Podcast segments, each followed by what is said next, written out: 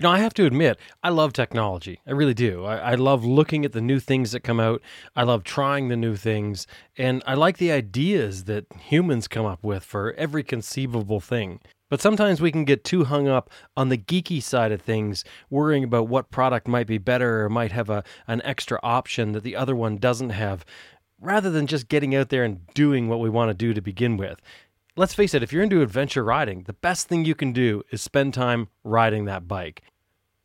I remember watching a video about an old time biker who used to own a shop, and uh, the story he told was about uh, some young guy that came in and said, you know, he's got so much money to spend. I don't know, it was $150 or something like this, and he said he wanted to get these ultra lightweight sprockets to make himself faster. He was a he was trying to be a dirt racer, and the guy looked at him and said, the best thing you can do with that money is go buy fuel because $150 in fuel will give you more advantage than those sprockets ever will.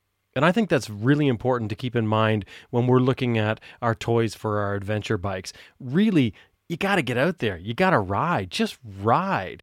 Hello there, listeners. My name is Austin Vince. I'm speaking to you from London, England. And this is Adventure Rider Radio.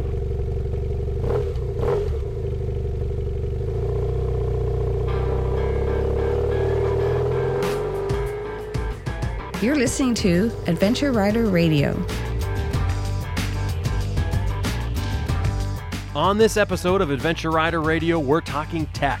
We're going to look at some options for soft panniers, discuss a waterproofing system that works no matter what bags you have. We're going to talk about how to keep track of your wheel bearing temperature without a thermometer and why you should even care. And as an added bonus, I'm giving away my own personal secret on how to make the best earbuds ever. I'm biased, of course. I'm Jim Martin. Stay with us.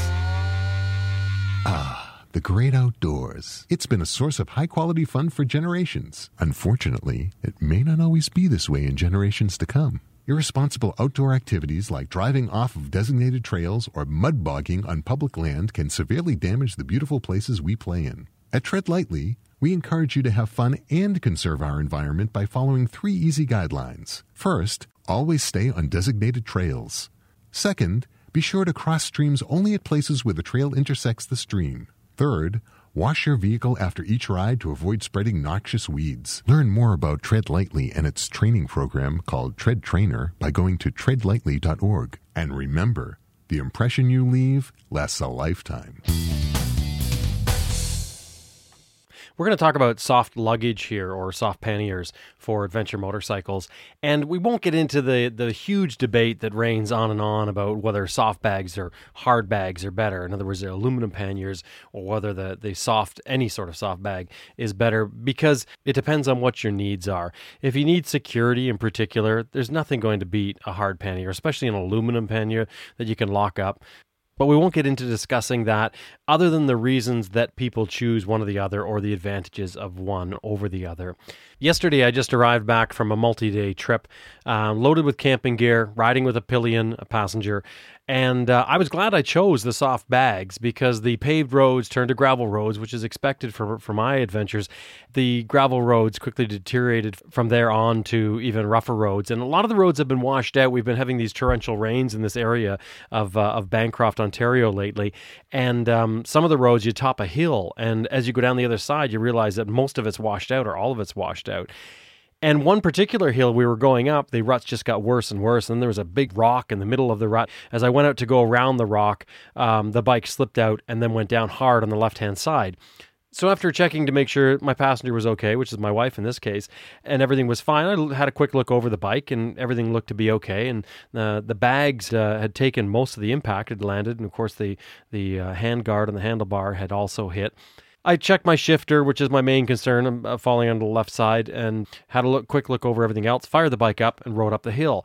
And afterwards, when I was looking at the bags, I'm always impressed with these soft bags, how they manage to absorb impact. If that was a hard pannier, no doubt it would have dinted, and because it landed on some gravel and, and, a, and, a, rock that was there, and it would have dinted and caused some damage to it. Even if it was superficial, even if it was just cosmetic, it certainly would have showed some results of being dropped. There would have been no mistaking that. But with the soft bags, it, it totally goes unnoticed The only thing I found with, because of the way I had these bags on in particular, I hadn't finished making my mounting system for them. So I put some zip ties on on the hold downs and it popped the zip ties off. So which I just put new zip ties in and off I was and uh, everything was fine. On the back, I have the the Wolfman Expedition bag, uh, the original one, which is the smaller version. I know they have a larger version now. On the front are the Aerostich tank bags or tank panniers they call them. The impressive part is is these these uh, soft bags are so tough. They take hits again and again when the bike has been dropped, both sides, multiple, many, many times through different things that have happened, and they always come out fine. They they really take a lot of impact and, and show no signs of it at all. And on top of that, when they take the impact, unlike a hard pannier, which will transmit the impact right to the subframe, these things absorb it like a shock absorber on the outside with your clothing or whatever it is in your bag, taking part of that initial fall. So that's a great thing. That's a great protection for your bike or added protection for your bike as it falls down. And I mean, if you're doing any sort of adventure riding, any sort of riding uh, in dirt, you're going to drop it eventually. And if you haven't, you will. I mean, the riders that uh, that are doing this all the time, that do it for a living, they're dropping their bikes and they're they're quick to admit it as well. So it's that's a part of it. You got to expect that you're going to do it, and there's no sense worrying about it. But you want to make sure that the system that you're using is able to withstand or cope with what you're doing to it. So now, don't get me wrong. Now, I'm not saying hard panniers are, are no good. I'm just saying that this is one of the great things about soft bags. This is the, the real advantage. And when you have the soft bags and you do drop the bike, that's when you appreciate it. Let's go to the studio to the motorcycle, and I'm just going to run you through an, at least an audio explanation of what the bags are, are set up like on this particular bike.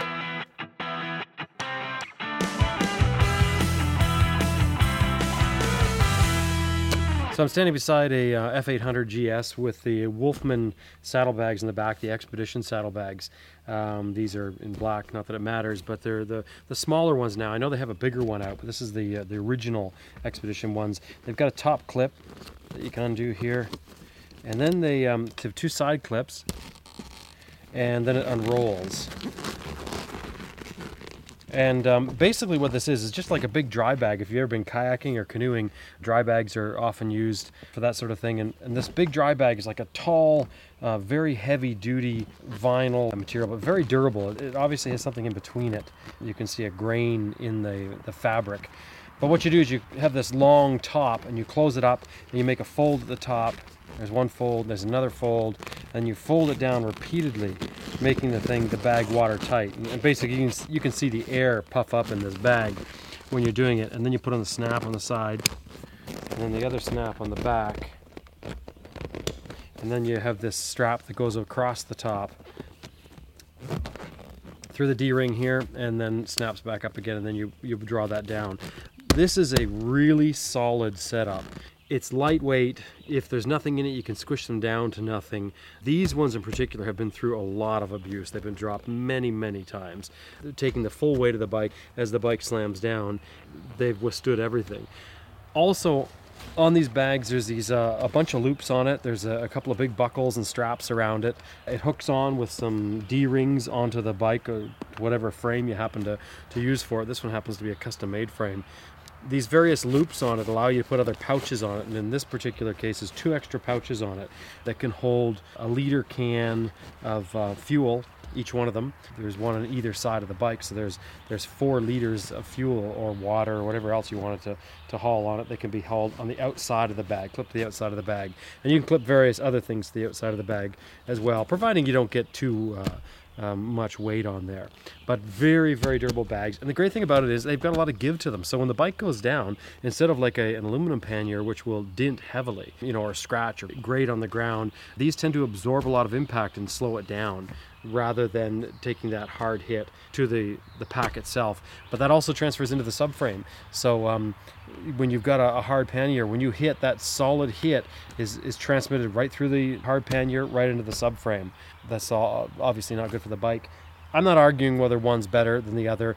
The big thing that these do not have is security.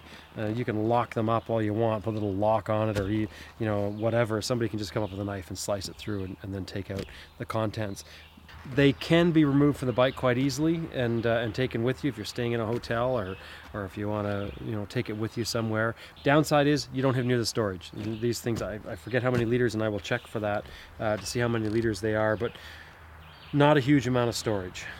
They definitely are waterproof. That's something that's just so important. You got to be able to to uh, depend on things, but even though these are waterproof, they could fail at any time. All it takes is uh, the right hit, the right branch to poke into it, whatever the case is. That's why you should always have a backup of um, bags, garbage bags. Just have a little roll of garbage bags, roll them up, put an elastic band around them, and shove them into one of your packs, into your tank bag or something, and you've got a backup. That way, if the, the bag was ever penetrated for any reason, you can put a liner in there, and the liner will make it sealed again, just like an inner tube seals in the tire, making it completely watertight again. So you're never stuck with it.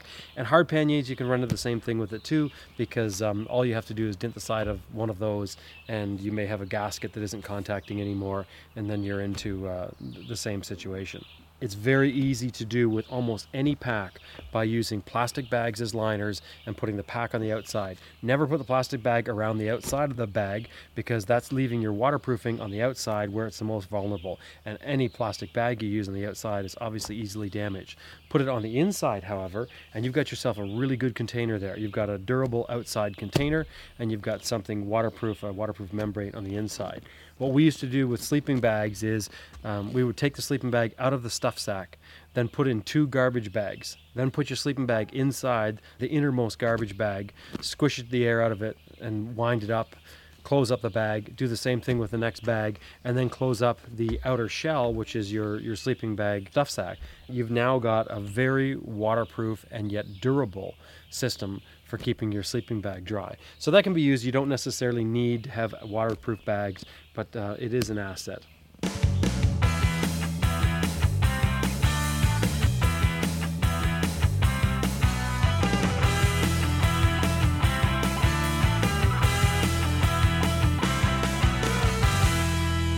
You've probably read it on the forums, or heard someone talking about it, or maybe even spoke to someone yourself about those catastrophic failures that seem to come out of nowhere. Bam! The wheel bearing failed, and the bike careened off the road and created such a major problem, including destroying the hub. Well, sometimes that's unavoidable, but other times we can do things to mitigate problems on our motorcycles. I'm going to give you a tip in a few minutes on how to monitor the condition of things like your wheel bearings, your even your tires, your brake calipers and other things on your motorcycle as you ride. But first, I want to tell you the number one thing I think you should do with your motorcycle to be more aware of what's going on with it is ride it as much as possible. Even if you're going for a short jaunt down to the corner store, ride it. Try and ride the thing every day. Ride it slow, ride it fast, do all the different conditions. I think it's so important to know what your bike sounds like in the heat, what it sounds like in the cold, what it feels like, what, what it feels like over rough road, and what it feels like over smooth road and high speeds and low speeds. All of those different conditions help give you a baseline of the operation of your motorcycle so that when something changes, for instance, you are riding along one day and you notice that your hands are, are vibrating much more than normally, or your feet are going numb, and you're thinking, wow, what's up with that? Well, if it's a thumper, it's a good possibility that maybe you've got a loose motor mount. So it gives you these indicators, or the baseline rather, to draw indicators from where you can start looking for problems. And that's mitigating problems. That's getting problems before they actually become a serious problem. So something you can fix or plan to fix um, at a convenient time rather than finding yourself on the side of the road or worse. Now, wheel bearings on our motorcycles take an incredible amount of abuse.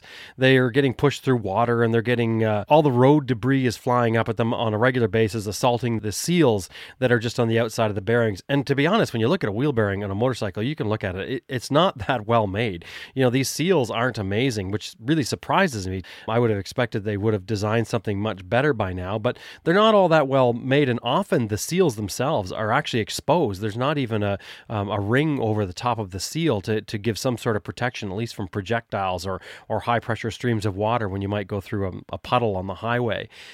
So the bearings are very susceptible, and I'm sure most of us have had wheel bearing failures or had to have wheel bearings replaced. Some vehicles are worse than others. There are certain models of motorcycles that seem to go through wheel bearings very quickly. But what's important with these things is to monitor the temperature. And here's why. Because temperature tells you about friction. So when a wheel bearing operates, it spins around, it should run relatively cool. There's a certain amount of heat built up from the friction of the balls rolling around on the races. That heat is dissipated out to the hub and to the axle and then dissipated into the air by the spinning wheel or even through the metal of your forks. But when the bearing starts to wear, it gets increased friction, rougher surfaces. And the rougher it gets, the worse it gets because the surfaces now grind each other off. And that pace, that grindy pace, now lays in the bearings and in the races and grinds it even worse. So it becomes its own worst enemy and it gets worse and worse. But when it does this, the temperature increases because the friction itself has increased. And that's what's going to give you the indicator that there's a problem. So, all you have to do with your motorcycle is simply walk around it once in a while when you stop somewhere, especially after you've ridden for a couple of hours and you pull over and you stop. You take your finger, you touch the hub where the bearings are. You put your finger right in there, just barely touch it, maybe touch it very lightly at first to make sure you're not going to stick your finger onto something that's very hot. A light touch with your finger will give you an idea of the temperature. After you've done this a bunch of times, you're going to develop a baseline of temperature feeling for your bearings. So you'll know exactly what they feel like. And if one day you pull over and you find that your front wheel bearing seems really hot, you might say, Whoa, what's going on here? Do I have a problem? Or perhaps you've been using the brakes heavily coming down a mountain road. It helps you understand what's going on and think through a problem before it ends up becoming a huge problem. So you can do the same thing with anything on your motorcycle that, that's moving. You can even do it with parts of the engine if you just tap it uh, with the end of your finger and, and feel the temperature. But especially wheel bearings, brake calipers are another thing. Brake calipers will heat up. Now you have to be careful. All this stuff will get hot. If you put your finger on the brake rotor, for instance, you're going to fry your finger most likely if you've stopped very hard. They will heat up to an extremely high temperature under heavy brake. And if you pull over right away and then check your brake rotor temperature, you're going to find that it's very, very high. So you want to avoid that and take that into consideration as you're checking your temperatures. But it's building the baseline. It's getting in there and feeling the temperatures on a regular basis and getting a baseline. If you don't understand about your wheel bearings, ask your mechanic when you go in because you don't need to be a mechanic to check this wheel bearing temperature. You anyone can check it. It's a matter of establishing the baseline and then recognizing a rise in temperature from there. And hopefully that's going to give you the indicator. On the rear of your motorcycle, you're going to have to feel the outsides of the hub and then on the inside of the hub as well, because there's that inner bearing that you want to feel for. The front is quite simple, it's got a bearing on either side. So get out there, ride your bike, monitor the temperature, develop a baseline in your head for the temperature of your wheel bearings under different conditions. Check your tires while you're out there because it's interesting to note how hot your tires get. Check everything if you want. Check your forks, for instance. Check the chamber where the oil sits. That can heat up quite a bit as well if they're getting pounded heavily on rough roads. So the important thing is develop the baseline and keep monitoring. Do it all the time, and you are far more in tune with your motorcycle than what you ever were before.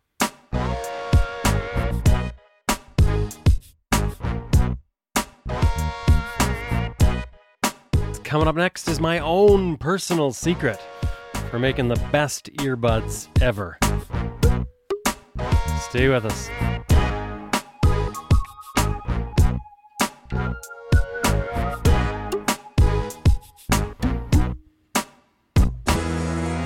Okay, so what I'm going to tell you about now is making a perfect, what I consider to be a perfect set of earbuds. And yes, I'm biased, obviously, but I've tried over the past several years now many different types of headphones. Here's what I want from a headphone, first of all I want my headphone to block out most of the ambient noise, which means the noise from the helmet that can damage your ears at highway speeds for, I think they say, more than 20 minutes exposure can cause uh, permanent hearing loss. So I want to be protected from that. And then I want something that's comfortable in my ear. And then I also want something that allows me to play music through. So earplugs are okay, but I don't want earplugs. I want to listen to some music or I want to listen to something else, maybe even an audiobook sometimes while I ride if I'm on a long ride. So with all these requirements, I tried a bunch of different headphones. I've spent a small fortune on different kinds of headphones, including you know one set that was a I, I forget 145 dollars or something, a set of Shure headphones, which were really nice by the way. They were really nice headphones, but too expensive. Um, they blocked out too much of the ambient sound. I had trouble hearing things around me. I had trouble hearing vehicles around me. So I found them to block out too much of the ambient noise. And they failed after a, a short, relatively short period of time for the money. You think they would last 10 or 15 years, but they failed in, I forget, six months or something like that. I had one headphone cutting out. So it got to the point that by checking all these different headphones, I went from expensive ones to really cheap ones. I'm talking $9 ones on up to these Shure headphones that I just told you about. And one thing I noticed with them is there's very little sound quality difference as you're riding the motorcycle. I mean, first of all, you're listening to MP3 music, which is highly compressed. So there's not a lot of sound there to begin with. But as you're riding along, you've got other noises and you've got the sound of the wind on your helmet, etc there's not a lot of difference in the sound of the music, the quality of the music from that cheap headphone to the expensive headphone. So I got thinking, why would I bother to buy expensive headphones if I'm not getting any better sound out of them? I had to find a way to make the cheap headphones work really well. And I, I finally discovered it. I mean, it, it, was a real epiphany for me, but I finally discovered it. And all it took was a box of inexpensive construction grade earplugs and a hole punch that's used for making holes in leather. They're sort of like a pair of pliers, and, and mine in particular has a bunch of different sizes on it. You can spin the wheel around. You've probably seen them and you put the leather in between, you grip them like a pair of pliers you're gripping, only it punches a hole instead for putting holes in belts and doing whatever on uh, leather work and I use those to make the perfect set of earbuds. Now, I've made a video of it because uh, some of this is something that needs to be seen if you can't quite grasp what I'm saying now, and I'll post the video on the website so you'll have a better idea of what the whole project looks like. It's a very simple project. You take one of those earplugs, those construction grade earplugs, you cut it to length. The length that you want to cut here is so that the earbud stays up tight to your ear, that doesn't get caught by your helmet as you put it on, but long enough that actually goes into your ear cavity and expands open after you've squished it down and put the earbud into your ear. So you have to adjust this. You have to, you know, check. I start long and then cut them shorter until I find the perfect length. And they're inexpensive, so you can experiment with it and find out what works best for you you take this construction grade earplug, turn it on its end, and puncture a hole all the way through from the small end to the big end of the plug. It doesn't have to be a huge hole either. That, that's what surprised me. I thought I, this had to be a great big specialized hole with maybe even a plastic tube inside to make the sound come through, but it doesn't at all. These work great. So you puncture a hole, make sure it's clean, push it all the way through, and I work it back and forth. Then I take the earbuds and I pop off the original earbud, which is like a little jelly cup or, you know, all the different ones they have there. Just pop that off and you leave the little plastic edge exposed. So it's like a plastic tube coming off the round part of the earbud. Then I take my construction grade earplug that I've just punctured a hole in and I stretch it carefully over top of that tube until it covers it and is in the exact same position as what the original little jelly thing is that I just pulled off. Then squish it down put it into your ear. It may take a, a, little bit to get the hang of it at first, but it's very, very simple, very basic. You squish it down, put it into your ear, and just hold it lightly with your finger there and let it expand on the inside of your ear. And make sure it's comfortable. They're soft, they're cozy, they're comfortable. They help block out that ambient sound. They do a great job of everything, and the sound is transmitted through the little hole that you made in the center of it put your helmet on and ride the construction grade earplug will eventually wear out. It won't want to expand as much anymore, I guess, from the even being soiled from grease or whatever on your finger. The nice thing is they're so cheap. You take it, you throw it away, and you pop on a new one. What I do is I, I make, you know, six or seven pairs of them, stick them in my little container, and keep them on the bike with me. Anytime one gets worn out, I replace both of them at the same time, pull them off, stretch on new ones, and I'm away to the races again. All on cheap headphones. I can use any of the headphones that have the little tube on them. So if they've got that little jelly cup on the end, that that generally tells you the headphone is fine to use. But start with a cheap pair and work your way up from there. And I think you're going to find this is the absolute best earbuds that you've ever tried. It is for me. Drop by the website and let us know what you think. www.adventureriderradio.com and um, click on the comment button and let us know what you think of them. Try them out and see if you tell me you don't agree that these are the, the, the best thing.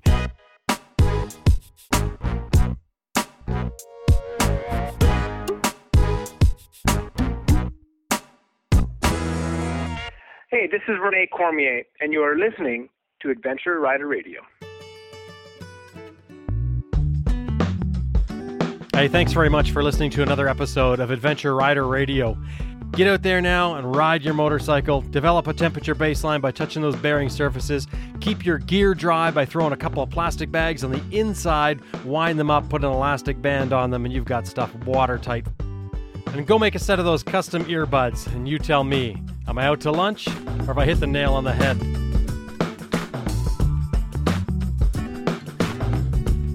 Drop back next week. This is Adventure Rider Radio. I'm Jim Martin. Ride safe.